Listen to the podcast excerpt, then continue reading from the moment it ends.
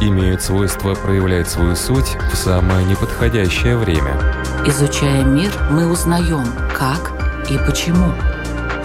Природа вещей. От маленьких до самых больших. От известных до самых загадочных. От простых до самых сложных. В подкасте и на Латвийском радио 4.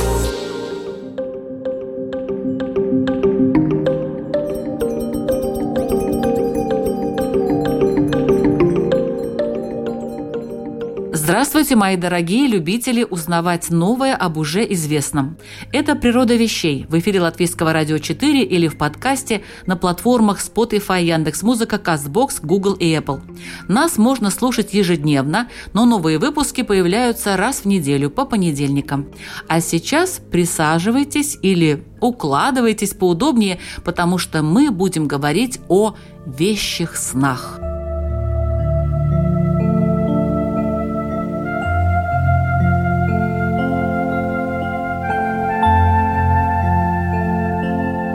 Сновидения всегда интересовали людей, потому что в этом сказочном, измененном состоянии наш мозг выдает иногда совершенно невообразимые картины. От эротики до фильма ужасов, от почти реалистичного к загадочно-фантастичному. Кто первый начал сопоставлять сон и реальность и делать прогнозы на будущее, мы, конечно, не знаем. Зато ученые старательно изучают народное творчество в этом направлении и уже могут рассказать массу интересных наблюдений и фактов. Итак, сегодня в «Природе вещей» о вещих снах будем говорить с кандидатом филологических наук, антропологом, заведующим научно-исследовательской лабораторией теоретической фольклористики Школы актуальных гуманитарных исследований и старшим старшим научным сотрудником Центра исследований фольклора и антропологии города Никитой Петровым. Добрый день. Здравствуйте, Людмила.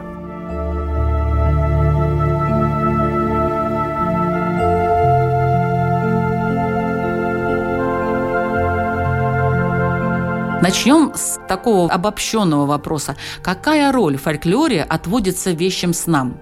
Фольклорный текст – это очень разветвленная система жанров. Есть мифологические рассказы о встрече, например, с нечистой силой, с домовым, с лешим. Эти рассказы кодируют некоторые правила поведения. Не ходи в баню в полночь, иначе тебя банник задерет. Или не ходи в лес, да, и там леший может что-то сделать. Или с Фадиным такая же история. Есть более-менее такие большие жанры типа сказки и эпоса.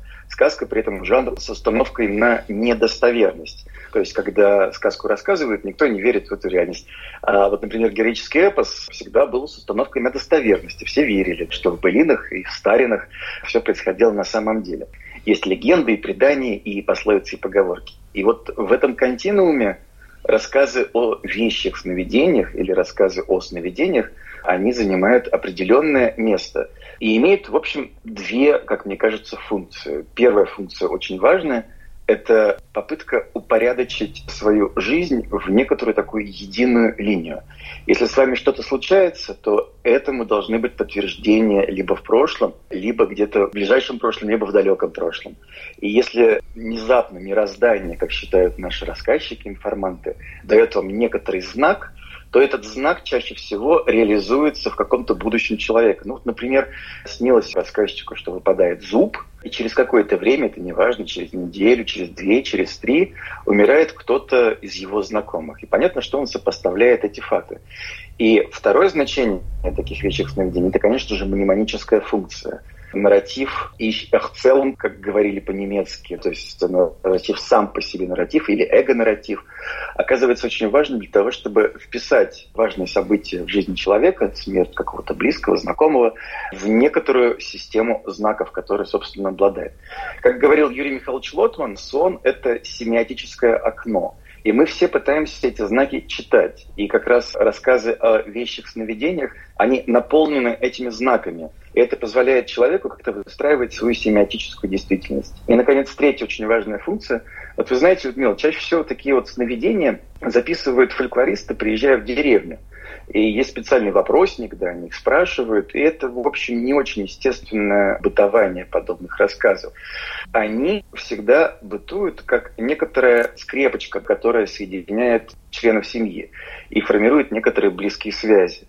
То есть, например, когда мать может рассказать сыну вещи сон о том, что умерший отец приходил к ней, но не забрал, это попытка на немного другом языке, наполненном знаками, естественно, сообщить сыну о проблеме. И буквально этот месседж, это сообщение можно перевести так.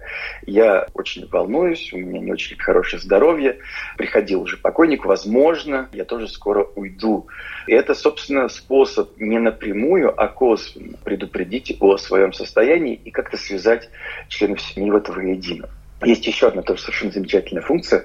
Это когда толкователи вещих сновидений толкуют сны. Это достижение символического авторитета. И когда он знает значение сновидений по соннику, либо по своему большому деревенскому, либо городскому опыту, и все время к нему обращается за растолкованиями, конечно же, его авторитет растет, символически это авторитет. И он становится такой центральной фигурой в обществе, такой толкователь, как шаман древний. Поэтому мне кажется, и я думаю, что это действительно так, сны рассказы о сновидениях, они занимают какую-то такую промежуточную нишу между реальным фольклором, который воспроизводится для собирателей чаще всего, либо на сцене, либо в действительности, и простыми рассказами о жизни, о быте, которые как-то связаны с этим мирозданием, с некоторым опытом, который человек пытается вот как-то к нему прикоснуться. Очень пограничные тексты, очень интересные и находятся где-то на границе между живой речью и фольклорными жанрами.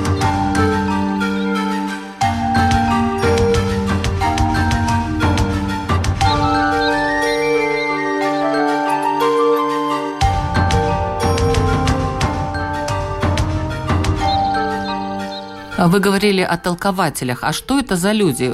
Это люди, которые обладают особыми какими-то видом внешним, способностями, характером. Вот что в деревнях об этом говорят?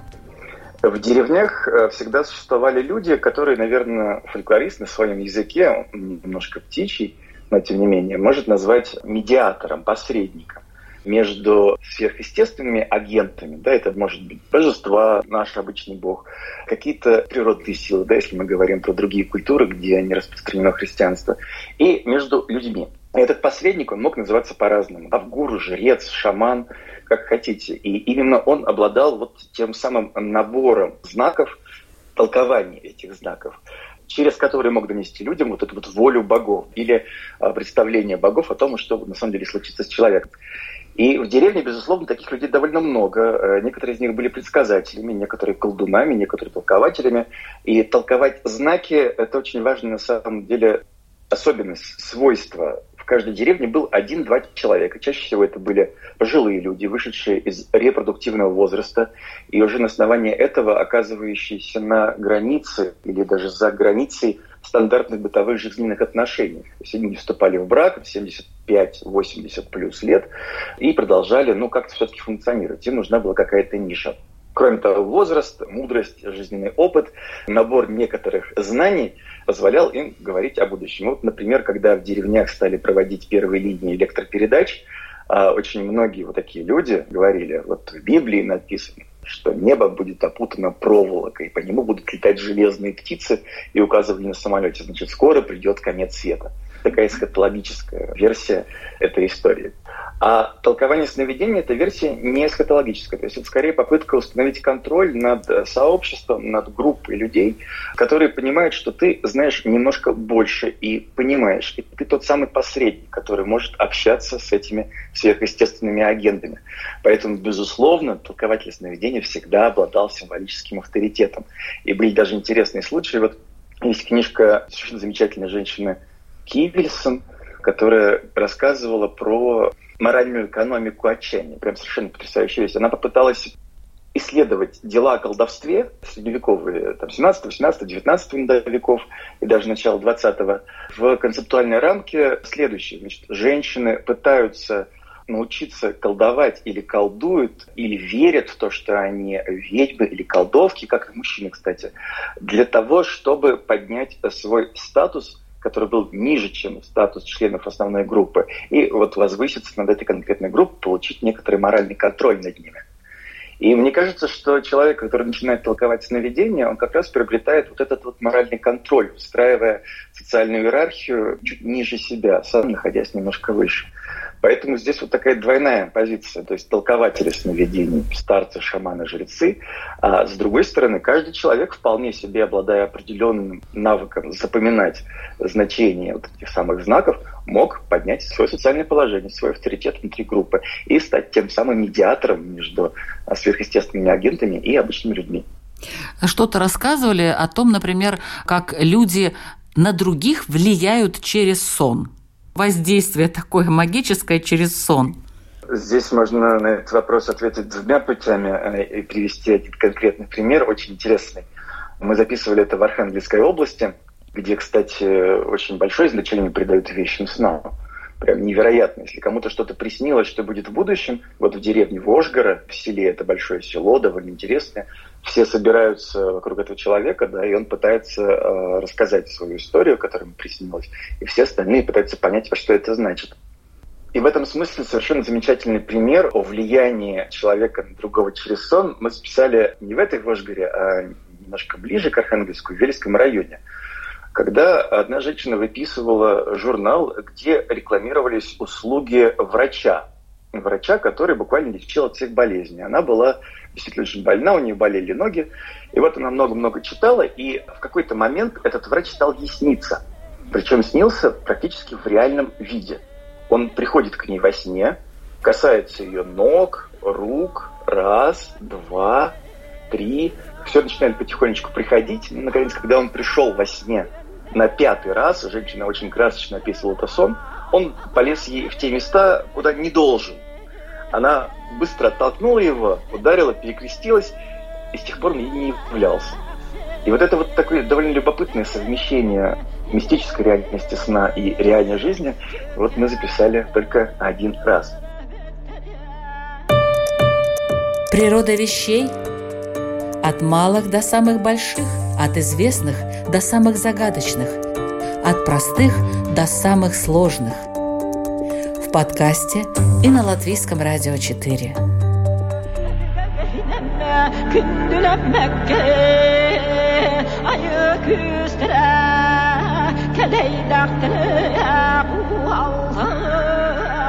Если мы говорим про вещи сновидения, связанные с покойниками, а это такой народной классификации, ну, как бы не до конца умершие люди. Потому что покойники могут ходить, снится во снах, человек слышит, видит присутствие другого человека, а иногда даже рассказывали вот такие сюжеты, они тоже очень популярны, совершенно потрясающие, когда женщина долго горевала по умершему мужу, через какое-то время соседи стали замечать, что по ночам у нее горит свет, вот несколько раз, а она худеет, чахнет, но выглядит очень довольной. И когда соседка попыталась узнать, что происходит, она подошла к ней и спросила, а что у тебя? Говорит, а ко мне муж приходит. Говорит, как муж приходит? Он же умер. Ну вот каждый день 12 часов он стучится, я открываю, чай ему наливаю, дальше идем в постели, дальше он уходит. И соседка понимает, что это дьявол либо черт в облике покойного мужа ходит к этой конкретной женщине. И там есть совершенно потрясающий способ, как избавиться от этого, как вообще коммуницировать с нечистой силой. Вот она этот способ говорит. Значит, нужно насыпать волосы конопляное семя и есть его, ну, как бы щелкать есть. И тут, значит, тут она 12 часов ночи, открывается дверь, входит муж, она достает конопляное семя из головы и ест. Он говорит, а что ты делаешь? Спрашивает он ее. Она отвечает, я, говорит, в шее ем. Он спрашивает, а разве можно в шее есть? И она ему в ответ, а разве может мертвый живой ходить? Тут наваждение исчезает, он пропадает и больше к ней никогда не ходит. И вот эта вот история, когда мертвый муж либо кто-то в его облике ходит к жене, показывает вот эту вот связь взаимоотношений да, между живым и мертвым. Мертвые не знают, что он мертвый, а живые не догадываются, что к ним этот мертвый ходит. И вот здесь нужен всегда посредник, который каким-то образом эту ситуацию разрешит. Поэтому вот такие истории да, про то, как живые могут реально или не до конца живые влиять на человека во сне. Ну и, конечно же, классический пример, правда, это немножко промежуточная история – который называется «Сонный паралич». Наверняка многие из слушателей вашей передачи испытывали на себе странное чувство, когда ты не можешь проснуться, что-то давит тебе на грудь, ты не можешь не пошевелить ни рукой, ни ногой, только крикнуть что-то, да и то крик плохой получается. И вот в народной традиции русского севера, да и не только русского севера, это общая индоевропейская история, считалось, что это домовой садится хозяина на грудь, пытаясь о чем-то предупредить. И нужно было крикнуть, как-то попытаться извлечь из себя какой-то звук, спросить к добру или к худу. И если домовой отвечал «ху», то есть не до конца договаривая слова, значит, что-то плохое случится. Если он просто улезал, убегал, добро, значит, ничего плохого и не случится. В современной классификации болезни это, конечно, сонный паралич, но в традиционной культуре этому тоже придавалось определенное значение. И это считалось довольно важным, когда домовой приходит предупредить о каком-то случае, который произойдет в будущем. Вот, наверное, так бы я ответил на ваш вопрос, в основном mm-hmm. отделываясь примерами, потому что случаев, когда живые люди снились во сне, я знаю немного. Ну, кроме известных вещей, когда правитель, царь, президент, которого много показывают по телевизору, который имеет совершенно понятную власть и авторитет, и вдруг мы записываем огромное количество снов, когда он действительно появляется много везде в разных видах, как он снится женщинам, да, он такой сексуальный мужчина, обаятельный, привлекательный, и идет к ним в постель. И вот э, про разных правителей мы такие сны записываем довольно много, чаще всего про президентов.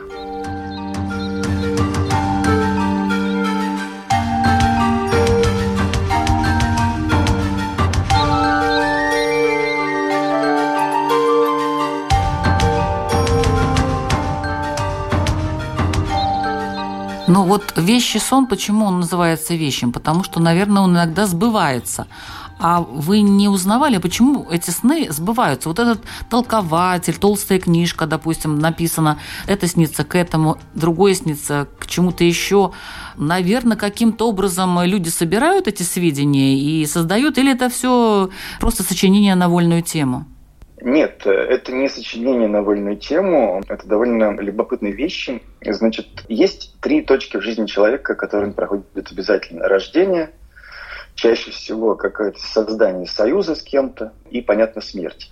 И в основном либо какое-то горе, которое может произойти, либо счастье, радость, да, вот все эти промежуточные состояния тоже кодируются в виде символов во снах.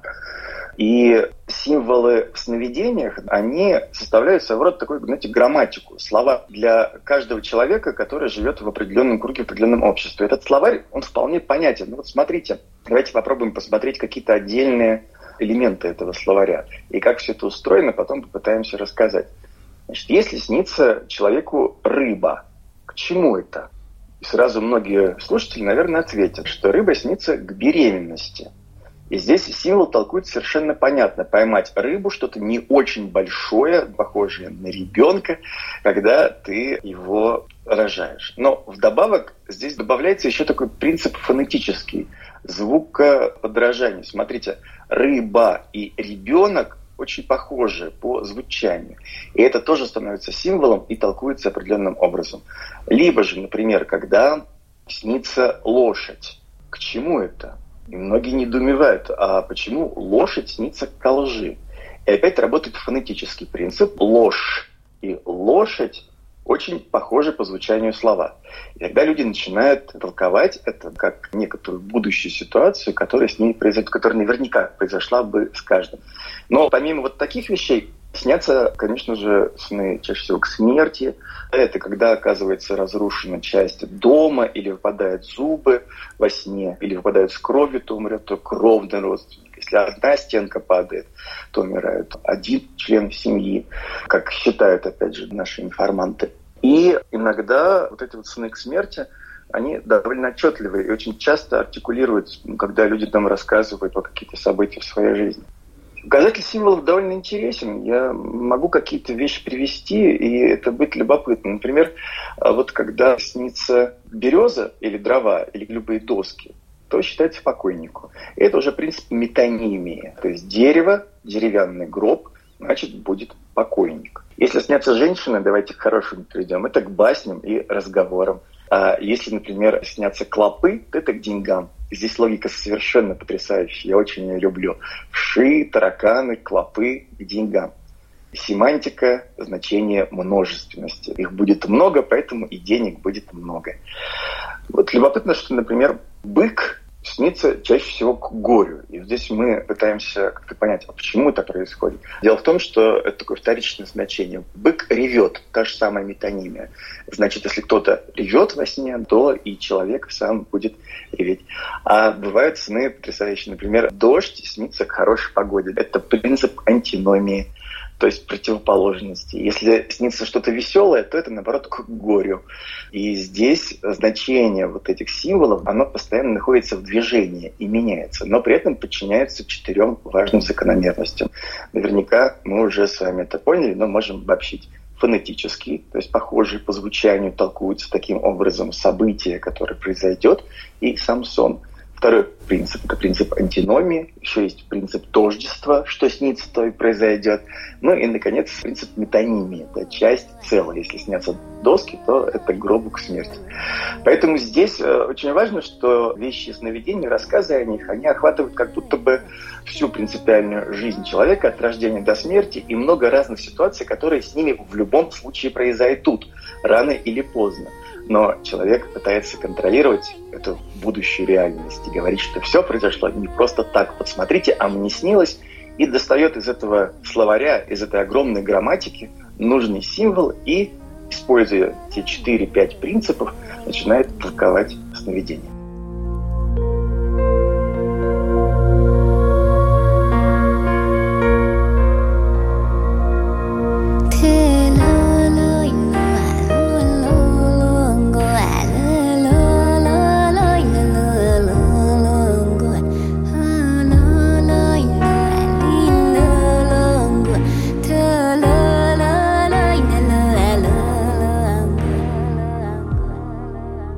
Природа вещей. Сегодня мы изучаем вещи и сны, а помогает нам в этом филолог Никита Петров.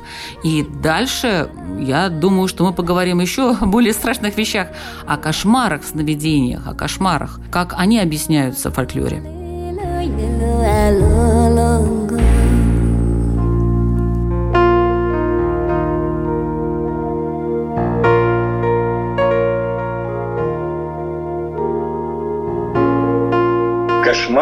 Чаще всего не запоминаются. Авиакатастрофы, какие-то неприятные погодные катаклизмы, а, либо что-то еще, что связано с разрушением окружающего пространства для человека, толкуется чаще всего как некоторое потрясение, которое может произойти в будущем. Здесь принцип тождества работает идеально. Но иногда это потрясение может быть совершенно разным. Вот одному из наших рассказчиков снился сон о том, что извергается вулкан – а с неба падают метеориты, в небе происходит какое-то сражение, а через два дня сборная России по футболу, за которую он болел во время чемпионата 2018 года, выиграла матч.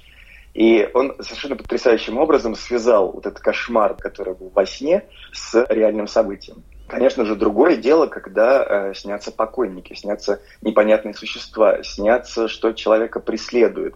Ну, и здесь, конечно же, не область опыта фольклориста, а скорее область опыта такого нормального психолога, который рассказывает после Фрейда и после Юнга, что мы во сне переживаем какие-то негативные эмоции, которые не могли переработать в состоянии бодрствования когда вы чего-то опасаетесь, либо боитесь, либо не договариваете, чаще снится вот это вот такое преследование. За человеком кто-то идет, бежит и так далее. Он пытается убежать от этой конкретной проблемы. Наверное, это самая такая неприятная история, после чего человек просыпается в поту, в слезах, в чем-то непонятном, и всегда толкует это, опять же, по-разному. Но чаще всего это тот самый негативный опыт в реальной жизни – он трансформируется, перерабатывается подсознанием во сне. Кошмары в этом смысле, они оказываются какими-то не очень семиотизированными, говоря словами Лотмана, не очень-то и значимыми. И вот их область спектра этих значений, она как-то еще не очень прояснена. Но при этом для такой народной мнемоники, для запоминания кошмары не играют какой-то очень важной роли. Больше, конечно, запоминаются вот эти вот символьные сны, о которых мы говорили чуть раньше. Есть еще такие повторяющиеся сны, которые с завидной или незавидной регулярностью повторяются у одного и того же человека. Что-то вы об этом знаете? Вот в фольклоре как-то это присутствует? Вот вы знаете, это совершенно интересная вещь. То есть повторяющиеся сны мы встречали несколько раз. И чаще всего это связано с видением того света. Хотя, наверное, мой опыт не столь велик 20 лет в экспедициях, может быть, еще есть другие повторяющиеся сны постоянные, но э, чаще всего люди описывают это так. Человек заснул, Иногда это трактуется как обмирание, то есть такая временная смерть. Долго лежал, его не могли разбудить. Это повторяется несколько раз. И когда он просыпается, он рассказывает. А вот я был на том свете. И показывает, значит, вот там грешники внизу, наверху праведники. Грешники в грязных домах живут, праведники в чистых белых, там печки побелены, все очень красиво. Сады цветут, цветочки. И дальше меня оттуда забрали. То есть вот видение того света – это довольно популярный мотив в повторяющихся сновидениях э, для того, чтобы как-то пояснить вот ту реальность, которая нам недоступна и недостижима. Плюс, если человек по-настоящему что-то беспокоит, то сны тоже повторяются. И они действительно очень похожи на реальность. Например, человеку, который переехал в юности, даже, я бы сказал, в подростковом возрасте, из одного города в другой, перешел из одной школы в другую, может на протяжении жизни э, сниться сон, что он пытается закончить вот эту самую первую школу и никак не может. Какие-то постоянные препятствия. То он не сдает экзамен по математике, то с ним происходит что-то невероятное, и э, его из этой школы все равно выпинывают выдаваемый аттестат. И это длится, длится и длится до определенного времени. То есть это некоторая травма, которую человек переживает опять же через сновидение. Поэтому повторяющиеся сны вот скорее вот таких двух видов.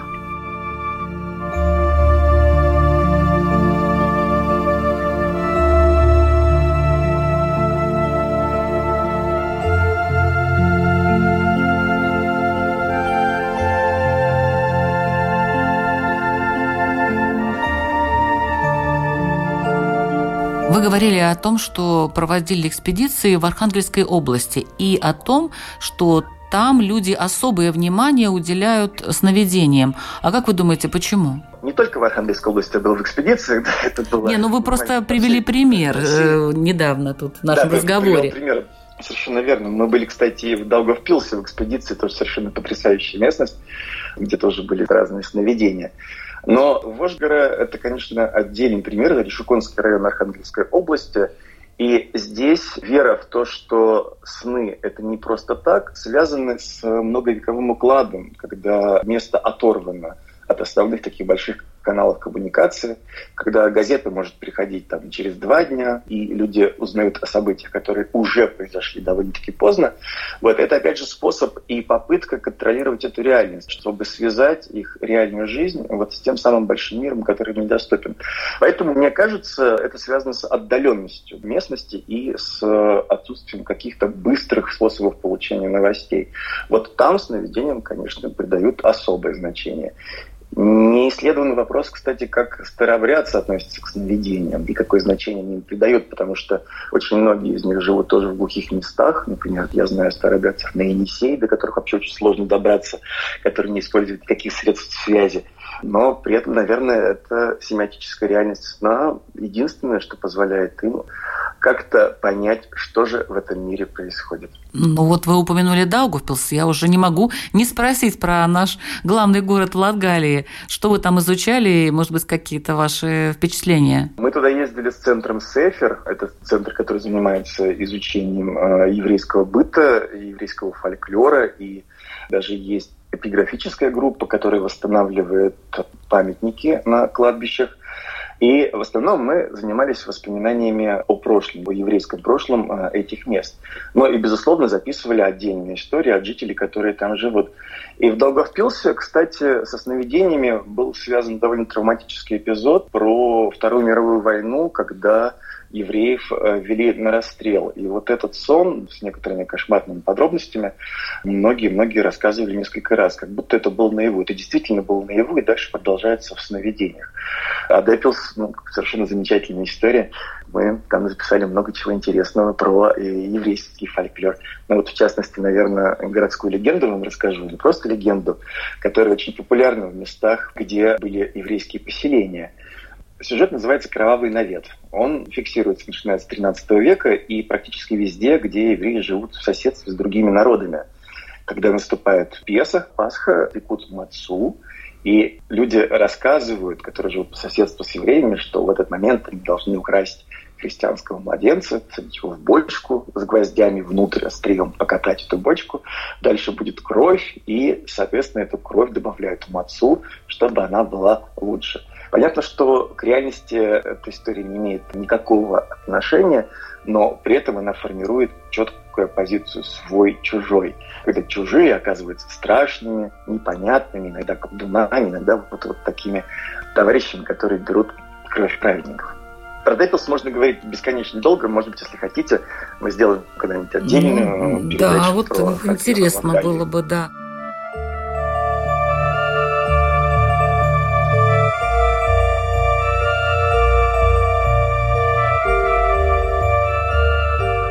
А насколько вообще универсально толкование сновидений в фольклоре народов мира? Отличаются ли разные народы и чем? Есть несколько исследований, потому что не у всех народов мира, конечно же, мы собирали рассказы о сновидениях. И эти исследования говорят следующее, что первые вот 100 самых частотных сюжетов сновидений, они не зависят ни от расы, ни от возраста, ни от пола, ни от гражданства, ни от чего. На первом месте, кстати, стоит сон, где человек обнаженный, где у него нагота, где ему немножко стыдно. И чаще всего это толкуется как некоторый стыд, который произойдет с ним в будущем. Мы все боимся оказаться в таком вот неловком положении. На втором, на третьем и дальше местах а, оказывается толкование, связанное со смертью, с рождением ребенка, со свадьбой, либо с поиском суженого. И это всегда сны, основанные на тождестве, либо на метониме, часть целой, да, как мы с вами говорили. Доски, где колотят молотком, либо падает стена дома, всегда толкуются как смерти. И вот этот словарь, как ни странно, он очень универсален. И сны э, многих э, людей, живущих в разных местах, чрезвычайно похожи друг на друга. Но, безусловно, есть и индивидуальные различия, когда бэкграунд, например, чукчи, да, и их образ жизни, либо эвенков, либо кетов, либо эвенов, сильно отличаются от жизни современного человека. Поэтому само вот такое фактурное наполнение этих вещих сновидений будет, конечно, совсем другим в снах эвенков, сибирских народов, эвенов, кетов и так далее, будет в основном фигурировать тайга, промысловые животные и их вот быт, которым они окружены. А в жизни современных городских жителей будет фигурировать, конечно, город и всякие городские пространства, места, предметы и так далее. Но вот когда нашей информантки, э, она наполовину кетка, наполовину эвенкийка. Очень интересно, тоже живут на реке Елагуй, недалеко от Енисея в поселке Келок снился сон, что она летала по небу вместе с медведем. И когда она рассказала сон своему отцу, он ответил, зря ты мне его рассказала, это твое посвящение в шаманы, и пройдет 10 лет, прежде чем ты сможешь по-настоящему шаманить. Понятно, что эти реалии совершенно не характерны для городских жителей, которым снится, что они иногда летают над городом, рассматривая все строения, здания – и это толкуется чаще всего как признак чего-то хорошего, легкости и полета. Разные значения связаны с бытом разных людей. И вот здесь, наверное, есть отличие от архаических народов и от современных. Внутри же современных народов, я думаю, что набор символов более-менее универсальный.